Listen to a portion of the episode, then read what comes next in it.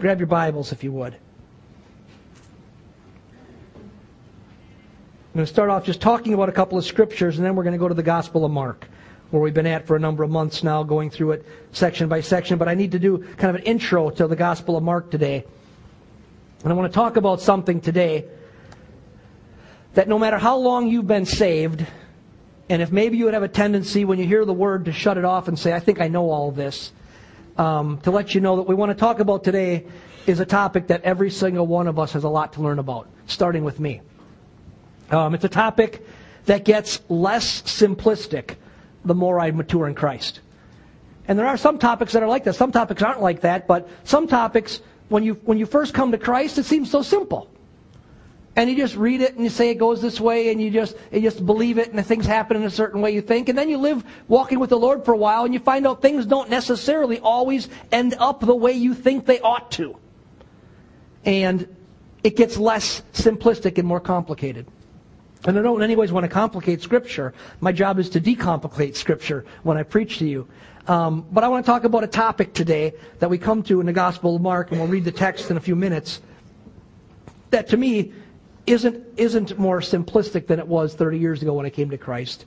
It's a topic of faith and its, its counterpart, its opposite, unbelief. Faith and unbelief. Let me share, first of all, just some, some basic ideas about faith. And I'm just going to read a couple of scriptures to you. You can just listen if you want, jot them down and, and look at them later. In Hebrews chapter 11, the first verse, it gives a definition of faith. And it really says this. It says, this is exactly it. It says, faith is the assurance of things hoped for, the conviction of things not seen. So it's assurance and it's conviction of things that we, that we don't yet see, things that we hope for. Scripture goes on in Hebrews 11 to say this about faith. It says that in verse in chapter 11 verse 6 it says without faith it is impossible to please him and him is capital H it's God.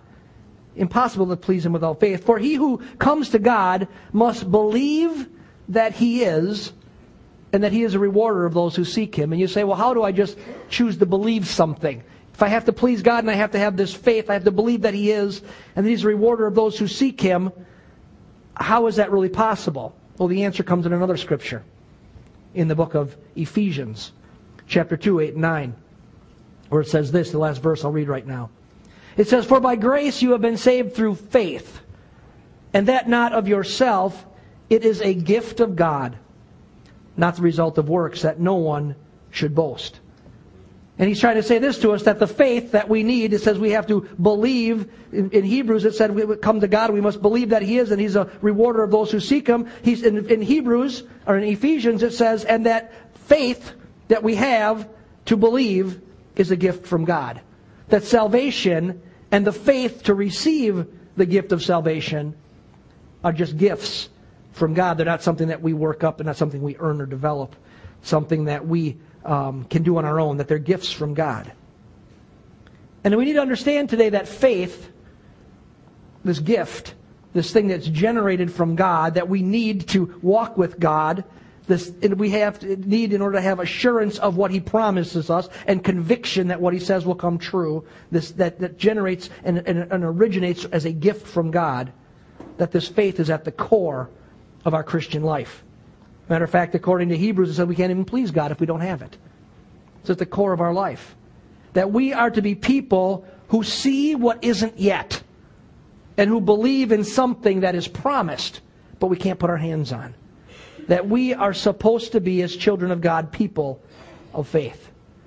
And the reason that we're starting off talking about this today is because the text that we come to in the Gospel of Mark is going to talk about faith and unbelief. And and we're going to find there's some things that we can learn about faith and its opposite unbelief from this text. Things that I think as we employ in our lives will help us to be people who walk by faith. And isn't that what we want? We want to be people who walk by faith. Scripture says we need to to please God. Walk by faith and we're not filled with unbelief. So grab your Bible if you would and we're going to turn to Mark chapter 5. And I'm going to read a really long section of Scripture. So follow along with me or listen along with me. And the reason we're going to I have to read a long section today is because this whole section from chapter 5 verse 21 all the way to chapter 6 verse 6 is really intended by, by the Holy Spirit to teach us about faith and unbelief. And it's going to have a theme that runs through three stories. We're going to read the story of, of Jairus. We're going to read the story of the woman with the issue of blood. We're going to read the, the story of Jesus' townfolk. And we're going to find out that in each one of these cases, what's, what's really going on, what, what's really being taught, is not just about what happens in those places, but about why the things happened or didn't happen in the places that Jesus went and he ministered in his public ministry. So, chapter 5, starting in verse 21, and it lets us pay attention. Listen to, to the role of faith or unbelief in these, in these different three stories as we go through. Starting in verse 21 of chapter 5. It says, When Jesus had crossed over again in the boat, and I love that. Jesus is always in a boat. You get that? Jesus is always in a boat. Somebody say amen to that. Amen. You know, if you're visiting, I love I love water. I love to fish and be in a boat. When Jesus had crossed over again in the boat to the other side, a large, car, a large crowd gathered around him, so he stayed by the seashore. One of the synagogue officials named Jairus came up and on seeing him fell at his feet and implored him earnestly, saying, My little daughter is at the point of death. Please come and lay your hands on her so that she will get well and live. And, when, and he went off with him, and a large crowd was following him and pressing in on him. And a woman who had a hemorrhage for 12 years and had endured much at the hands of many physicians, and had spent all that she had on, on had spent all that she had, and was not helped at all, but rather had grown worse. After hearing about Jesus, she came up in the crowd behind him and touched his cloak. For she thought, if I just touch his garments, I will get well. And immediately the flow of her blood was dried up, and she felt in her body that she was healed of her affliction. And immediately Jesus, perceiving in himself that power proceeded from him and had gone forth, turned around in the crowd and said, Who touched my garments? And his disciples said to him, You see the crowd pressing in on you, and you say, Who touched me? And he looked around to see the woman who had done this. But the woman, fearing and trembling, aware of what had happened to her, came and fell down before him and told him the whole truth. And he said to her, Daughter, your faith has made you well. Go in peace and be healed of your affliction. And while he was still speaking, they came from the house of the synagogue official saying, Your daughter has died. Why trouble the teacher anymore? But Jesus, overhearing what was being spoken, said to the synagogue official, Do not be afraid any longer. Only believe or only have faith. And he allowed no one to accompany him except Peter and James and John and the brother of James. And they came to the house of the synagogue official, and he saw the commotion and the people loudly weeping and wailing. And entering in, he said to them, Why make a commotion and weep? The child has died. The child has not died, but is asleep they began laughing at him. But putting them all out, he took along the child's father and mother and his own companions and entered the room where the child was. And taking the child by the hand, he said, Talitha Kum, however that's pronounced, which translated means, little girl, I say to you, get up.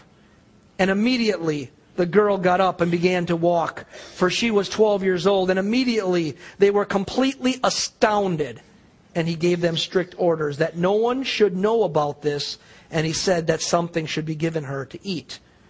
Jesus went out from there and came into his hometown, and his disciples followed him. When the Sabbath came, he began to teach in the synagogue, and many listeners were astonished, saying, where did this man get these things? And what is this wisdom given to him and such miracles as these performed by his hands?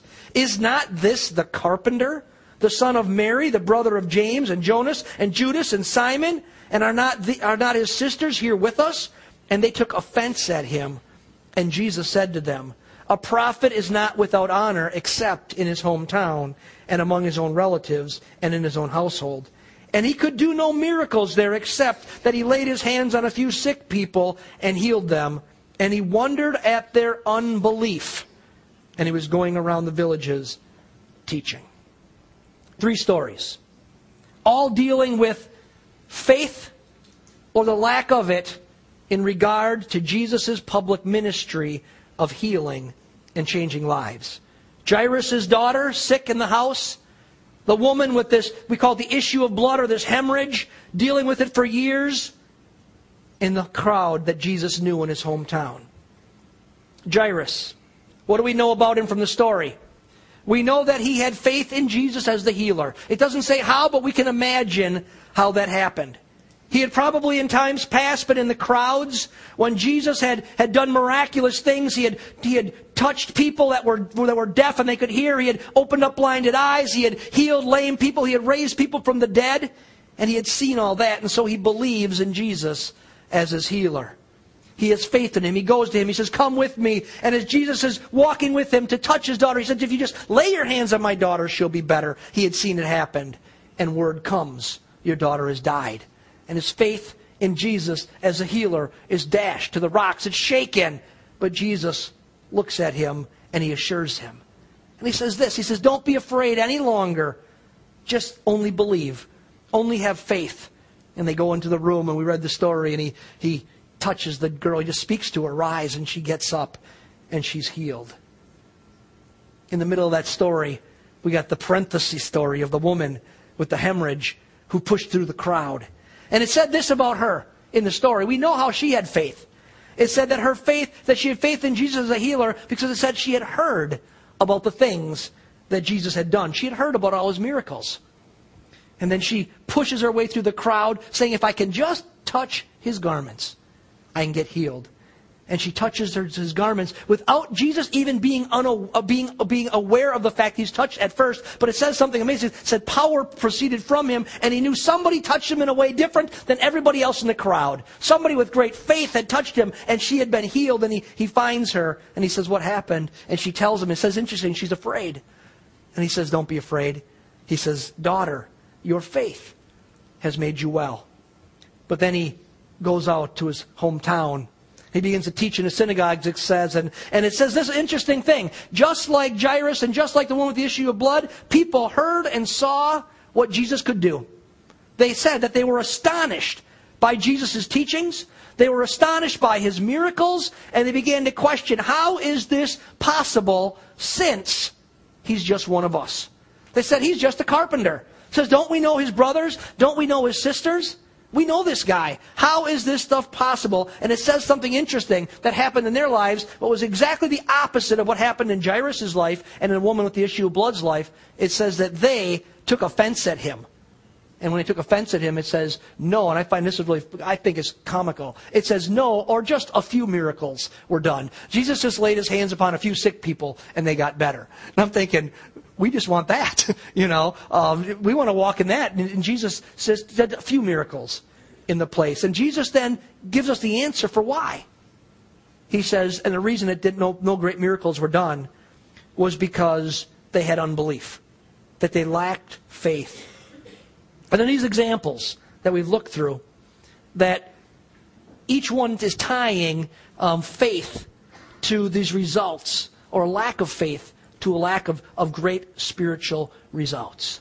And the question then for us today is people who say, God, we want to walk in your reality. God, we want to see you do the impossible. God, we want to lay hands on the sick and we want to see them recover, not for us, but so that you can, you can transform lives. You can help the hurting. You can set people free who are, who are oppressed. God, you said it would happen and we want to see it happen.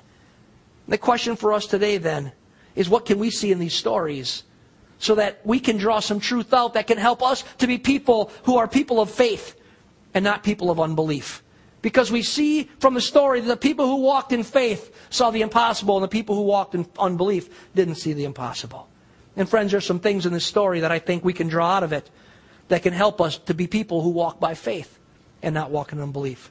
And the first thing I think we need to grasp from the story, and this may be the most obvious, and, and you may say, well, that, that, that's simple but it's probably the most profound of the whole thing, is this that real faith is about faith in Jesus. That real faith, the kind of faith they had here, the kind of faith that, that set people free, the kind of faith that brought healing, was faith in the person of Jesus. You know, that hometown crowd of Jesus didn't believe that Jesus was anyone special.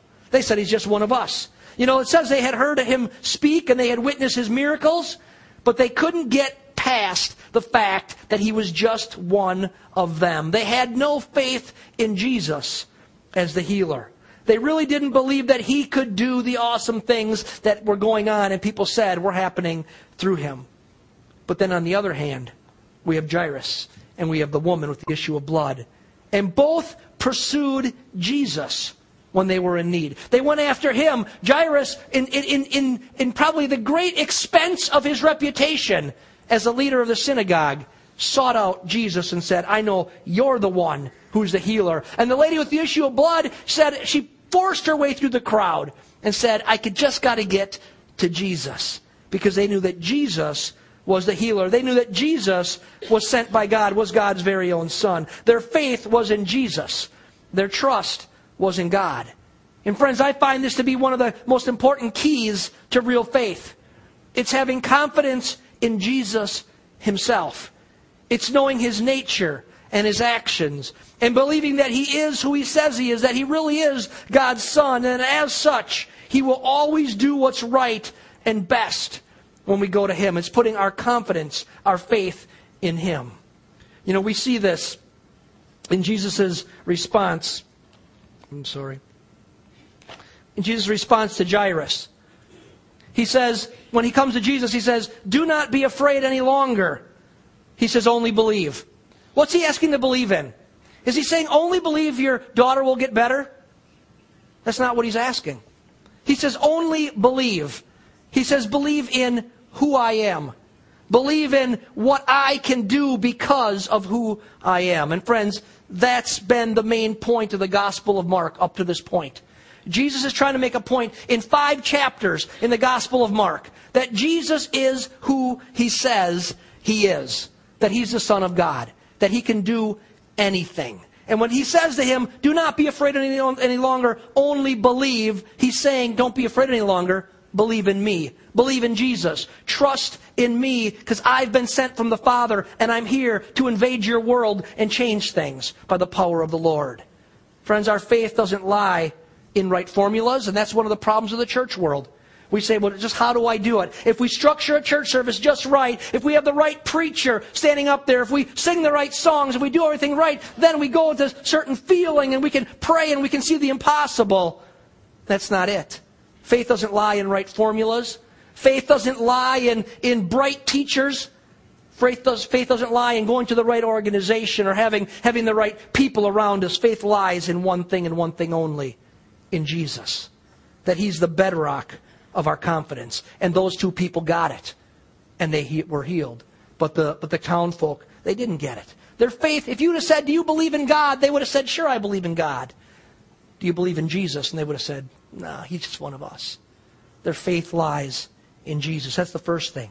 It's the bedrock of our confidence is Christ. Now, understanding this leads us to another thing that we learn about faith from these stories. And it's this that real faith is not about the ability to make oneself believe something that is not so. And if you've been around the church world for any length of time, I say to you right now, perk up and listen. Because I think we've had a lot of really bad teaching about this for a lot of, a lot of years in the church world. Real faith is not about the ability to make oneself believe something that is not so. There's no having faith in faith here in these stories. Faith is tied to the person of Jesus Christ, tied directly to who he is and what he can do. And nowhere in these stories do I see here, here someone saying that they have faith that something is going to be done, that a miracle is going to happen, and then claiming that it's happened even though they haven't seen the results. It said when the woman with the issue of blood was touched Jesus' cloak and she was healed, she knew that she had been healed. It wasn't that she said, I confess I've been healed. She said, no, she knew she was be healed. You say, well, why is that important? Because it gets into this area in the, in the church world that we call either positive confession or, or hyper faith theology, where people equate faith to the human ability to confess and believe that something is so even though it really isn't. And it goes something like this a person is sick, whether it's with a cold or whether it's with cancer. And they say this I'm not sick, I'm not sick, I'm not sick, I, I confess that I'm healed. And if you say to them, well, but you have cancer, That's a negative confession. I don't buy that. I won't speak it that way. And they say, I'm not sick, I'm not sick, I'm healed, when all the while they're sick. They've been taught that if they can remove mentally all doubt from their mind, then their faith will bring a miracle. They look at that as faith, and that's not what faith is. But look at the stories that we have here, because they show something different. The woman with the issue of blood knew she was sick. And she didn't hide the fact that she was sick. She didn't lack faith because she was sick. She admitted the fact that she was sick and she went and she pushed through the crowd and she said, I am sick and I need help from Jesus. And she received her help. Then look at Jairus. Jairus, a man who's a synagogue official. He's a leader in the, in the religious world. He didn't go to Jesus and say, you know what? My daughter isn't sick. He didn't go to her and say, My daughter's not sick, and I'll make no such negative confession about her, and she's just healed in Jesus' name. He didn't do that. He went to Jesus and he said, My daughter is sick. Please come and help me. Friends, real faith is not about the ability to make yourself believe something that is, that is not so.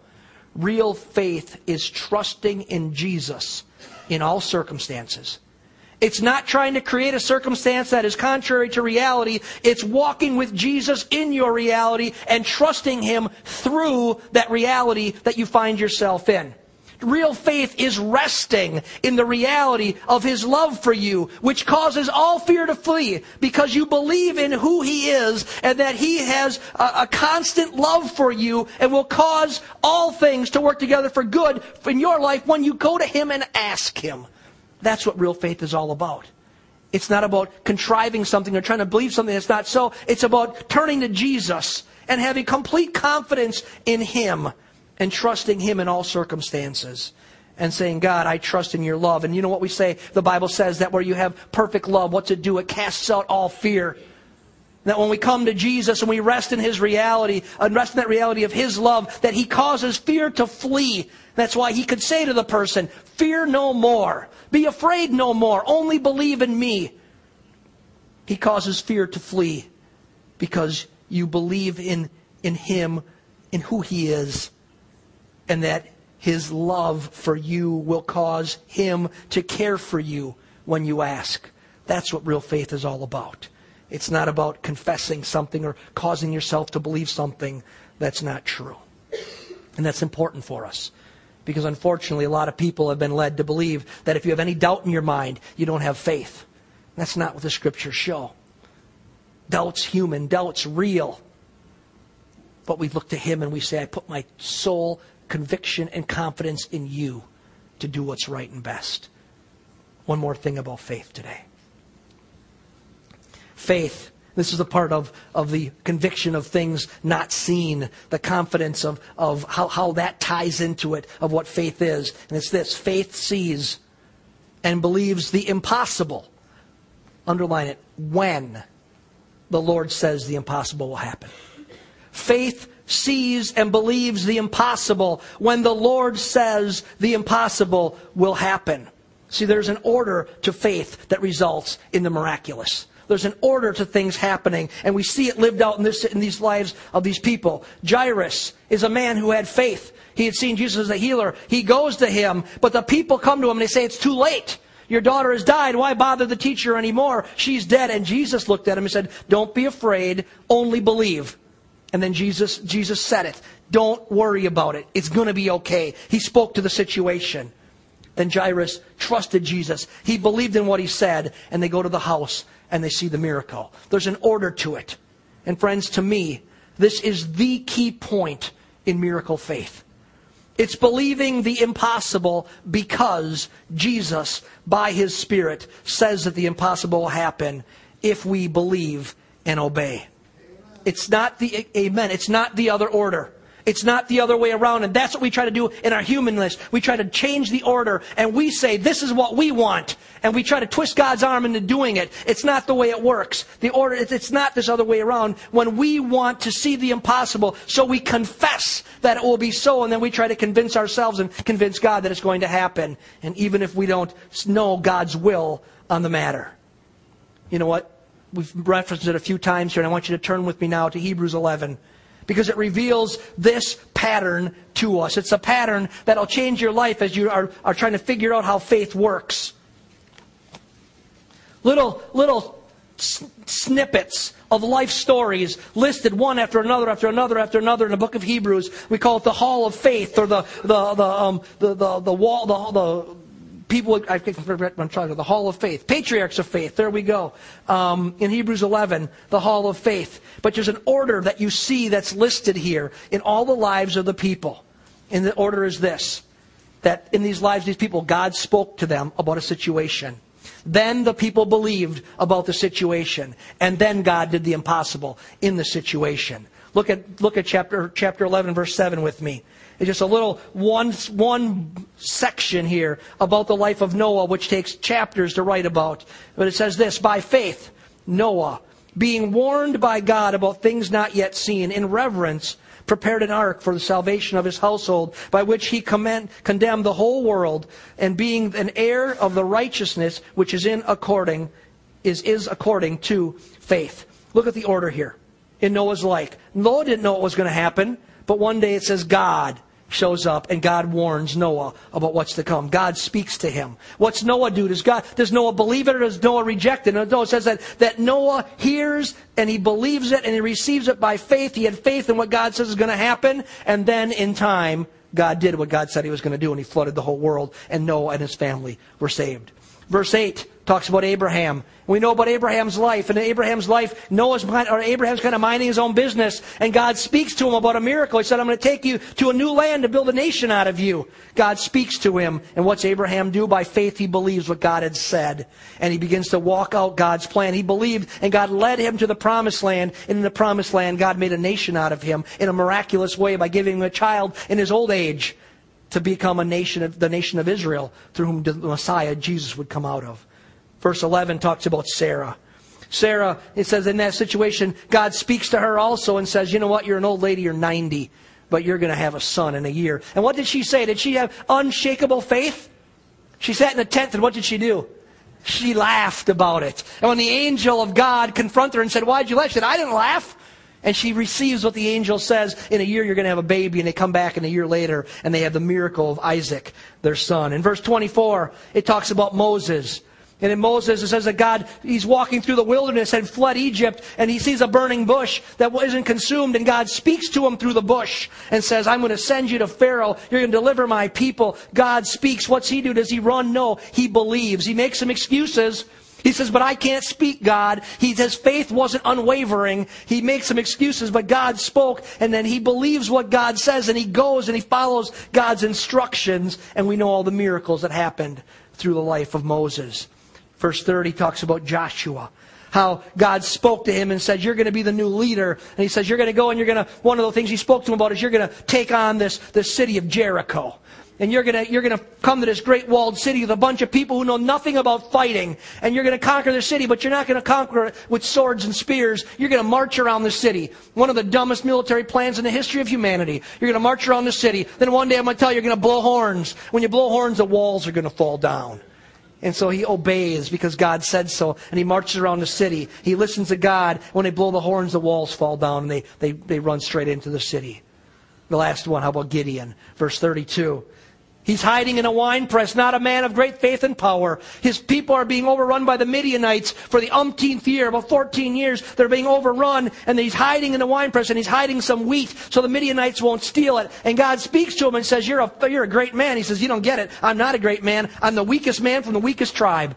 And God says, No, but I chose you and he speaks to him and he says, You're going to lead your people. And he believes God, even though he doesn't receive it. He's not, he doesn't have the sense that, says, Oh, I just absolutely believe it's all going to work out good. He says, God, I got to test you a little bit. He said and he throws out a fleece one night and he says, God, if you're really telling me to do this, make the whole ground dry and the fleece wet with dew. And it happens that way. The next day says, I'm not 100% convinced. Tonight, God, make uh, the whole ground wet and the fleece dry. And it happens that way. He says, okay, I believe you. He listens to what God says. Why am I pointing that out? I'm pointing it out because so often what happens is we're been led to believe that if we have any doubt in our mind, somehow we don't have faith. That's not what faith is. Faith is confidence in Jesus. It's believing that Jesus is who He is, and Jesus is going to walk through us as we turn with us through whatever circumstance as we walk with Him. And sometimes we have confusion and doubt in those times, but we put our confidence in Christ and we keep walking forward with Him. And what happened with Gideon? He takes 300 men against hundreds of thousands of people in an army, and God causes him and his people to win. Another wonderful military strategy. Take pitchers and trumpets and, and, uh, and torches and smash the pitchers, hold up the torches, blow your trumpets, and say, the, the, For the Lord and Gideon. And the army kills itself. You know, um, God wants us to learn this pattern that the miraculous power of God is demonstrated, you know, through healing or provision or protection comes as a result of first hearing God's voice on the subject and then in faith believing and obeying. Friends, this surely teaches us that we need to seek God's plan in a circumstance before we just assume we know what's best and pray for an outcome that we desire. The longer I walk with God, this is one of the things I'm coming to terms with. That when you're young, you're just convinced you know God's desired outcome. But as you walk with God for a while, sometimes you realize God allows us to go through deep waters to make us grow and to make us better and to help us be used to help other people. He doesn't always rescue us from the difficulty. In faith, we walk through it sometimes so that He can make us better. So we learn, we learn to trust Him. And in faith, we believe and obey when He speaks, but we don't just say we know the outcome before we're convinced the Lord has spoken. Friends, this concept should surely teach us that we, as children of God, need to seek God's plan in a circumstance before we just assume we know what's best and pray for this. And this certainly makes the case for the need to be people who cultivate lives of prayer and devotion so that we can really hear what he's saying to us by his Spirit. And then when we know what he says, we can believe and obey and see the miraculous. And that's what happened in the lives of every one of the people we talked to. They knew it. God spoke to them, and they went and they followed, and God did the impossible. Friends, as we close, I want us to understand something. Without doubt, Jesus is a miracle worker.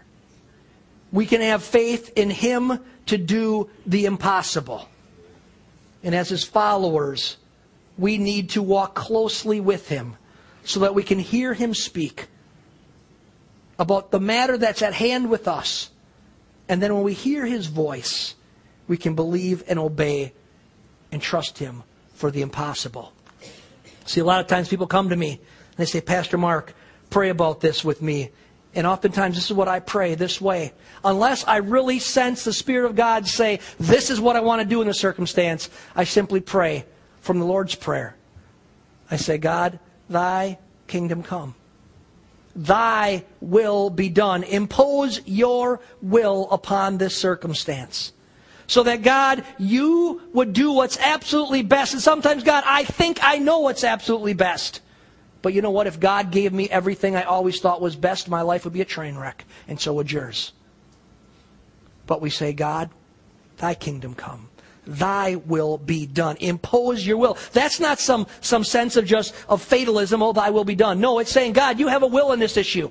Impose your will upon the situation. And God, as you want me to walk in conjunction with that, reveal to my spirit how to pray according to it. There's times when somebody would say, you know what, God told me I'm going to be healed. And there absolutely no God said it. And you pray, and all of a sudden they're healed. And God said it. But I have a friend who had cancer. And for the whole church, I wasn't the pastor of this particular church, but the, the whole church would have all night prayer vigils. And I sat with this man. He's a good friend of mine. He was a friend of mine. And, and I prayed with him. And, and he said, I don't know why everybody's praying. I said, What do you mean? He said, God spoke to me about the matter. He said, I'm getting to go to heaven. He said, God spoke to me. He said, I'm going to, I'm going to die of this disease. And he was fine with it. He said, we all have a time to go. And he passed away. And everybody was saying, but it's not God's will. And this man was saying the whole time, God told me this is what's going to happen. That God's working something else different. And I'm going to glory. The reason he could rest in that confidence is because he heard the voice of God on the matter. And friends, that's what God wants us to get today. That faith is trusting in the person of Jesus In whatever circumstance we walk into, we, we bring it to Jesus and we say, Jesus, impose your will upon this situation. And, and sometimes he says, and my will is this.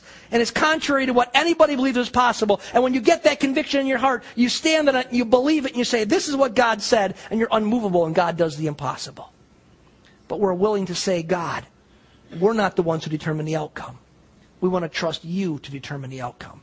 And that's the difference between real faith and what has been contrived to be faith at times. It just says, I automatically know the outcome, and I'm going to claim it, and I'm going to name it, and I'm going to say, that's it. When God may have a different plan. But it all rests on this perfect love casts out all fear. He said it to the, to the, to the man, to Jairus. He said, Don't be afraid any longer. Just believe. Just believe in Jesus. That's the, that's the bedrock of real faith. We just believe in Him. And that's what He wants for you and me today. He wants us to be people that no matter what we're walking through, we turn to Him. We turn to Him first. We don't turn to people. We don't turn to churches. Now, that's all part of it, maybe. But we turn to Jesus first and foremost. And we walk with Him through our situations. And friends, He's the one then who can grab us and say, you know what? Your faith has made you well. And that's what I want us to be people who are people of faith. Is that what you want? Amen. Let's stand together this morning.